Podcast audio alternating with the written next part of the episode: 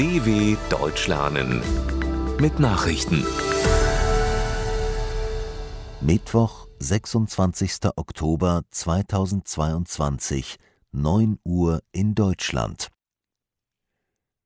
Steinmeier und Zelensky rufen zu deutsch-ukrainischen Städtepartnerschaften auf. Bundespräsident Frank-Walter Steinmeier und der ukrainische Staatschef Volodymyr Zelensky befürworten angesichts der russischen Invasion die Bildung deutsch-ukrainischer Städtepartnerschaften. Solche Verbindungen trügen entscheidend dazu bei, unser gemeinsames Europa aufzubauen und zu stärken, heißt es in einem Appell der beiden Präsidenten. Städtepartnerschaften beider Seiten sollten zudem zur zukünftigen EU-Mitgliedschaft der Ukraine beitragen. Steinmeier war am Dienstag in der Ukraine eingetroffen und hatte dort seine Solidarität mit der Bevölkerung bekundet. Friedensgespräche zu Tigray-Konflikt in Südafrika begonnen. Die äthiopischen Bürgerkriegsparteien haben knapp zwei Jahre nach Beginn der Kämpfe erste formelle Friedensgespräche gestartet. Vertreter der äthiopischen Armee und der Region Tigray kamen dazu in Südafrika zusammen. Die Verhandlungen werden unter Vermittlung der Afrikanischen Union geführt. Angesetzt ist die erste Gesprächsrunde demnach bis zum Sonntag. Sie steht unter dem Eindruck jüngster Geländegewinne der äthiopischen Armee, die von eritreischen Kräften in Tigray unterstützt wird. Führende afrikanische Staaten die USA und die EU hatten eine Waffenruhe und Friedensgespräche gefordert. Nobelpreisträgerin Ebadi Proteste im Iran werden Wandel bringen.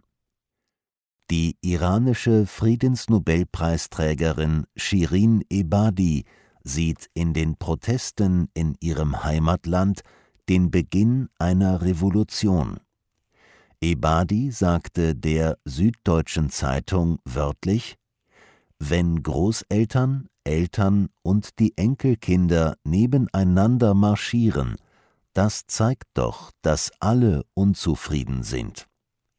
Selbst 13-jährige Schülerinnen und Schüler demonstrierten mit.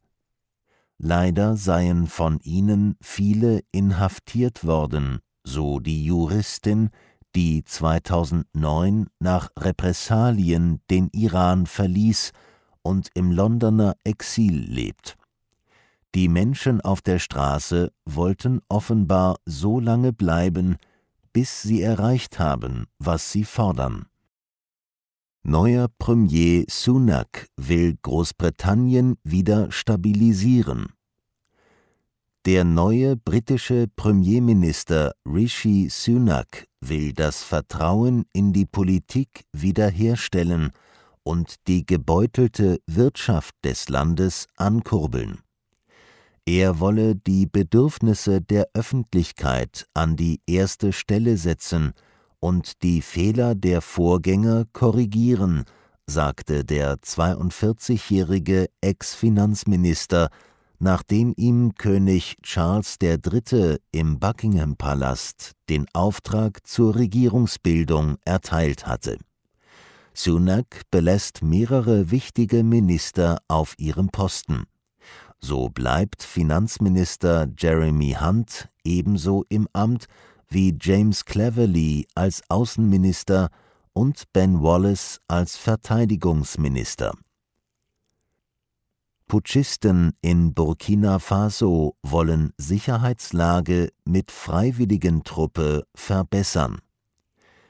Die Militärjunta in Burkina Faso will einem Bericht zufolge insgesamt 50.000 Zivilisten für den Kampf gegen Dschihadisten rekrutieren. Die Rekrutierung weiterer 35.000 Freiwilliger habe begonnen, zitierte die Nachrichtenagentur AFP den neu eingesetzten Minister für kommunale Verwaltung Bukare Sungrana. Anfang der Woche war bereits die Einrichtung einer 15.000-köpfigen Einheit verkündet worden. Ende September hatte sich der Militärhauptmann Ibrahim Traoré in dem westafrikanischen Land an die Macht geputscht.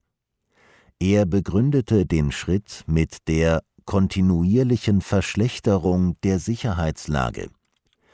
Burkina Faso ist regelmäßig Schauplatz dschihadistischer Attentate. Zuletzt wurden am Montag zehn Soldaten getötet. Dodik bringt Zehntausende Anhänger in Bosnien auf die Straße. Der bosnische Serbenführer Milorad Dodik hat mit Zehntausenden Anhängern in Banja Luka gegen eine Neuauszählung der Stimmen zur Präsidentenwahl in der serbischen Teilrepublik in Bosnien-Herzegowina demonstriert.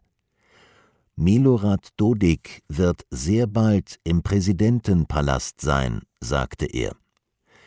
Die Opposition wirft dem serbisch-nationalistischen Hardliner Wahlbetrug vor. Die Zentrale Wahlkommission hat eine Neuauszählung der Stimmen angeordnet. Dem vorläufigen Ergebnis zufolge gewann Dodik mit 48 Prozent der Stimmen. Die Oppositionskandidatin Jelena Trivic kam auf 43 Prozent. Soweit die Meldungen von Mittwoch, dem 26.10.2022 dw.com/langsame Nachrichten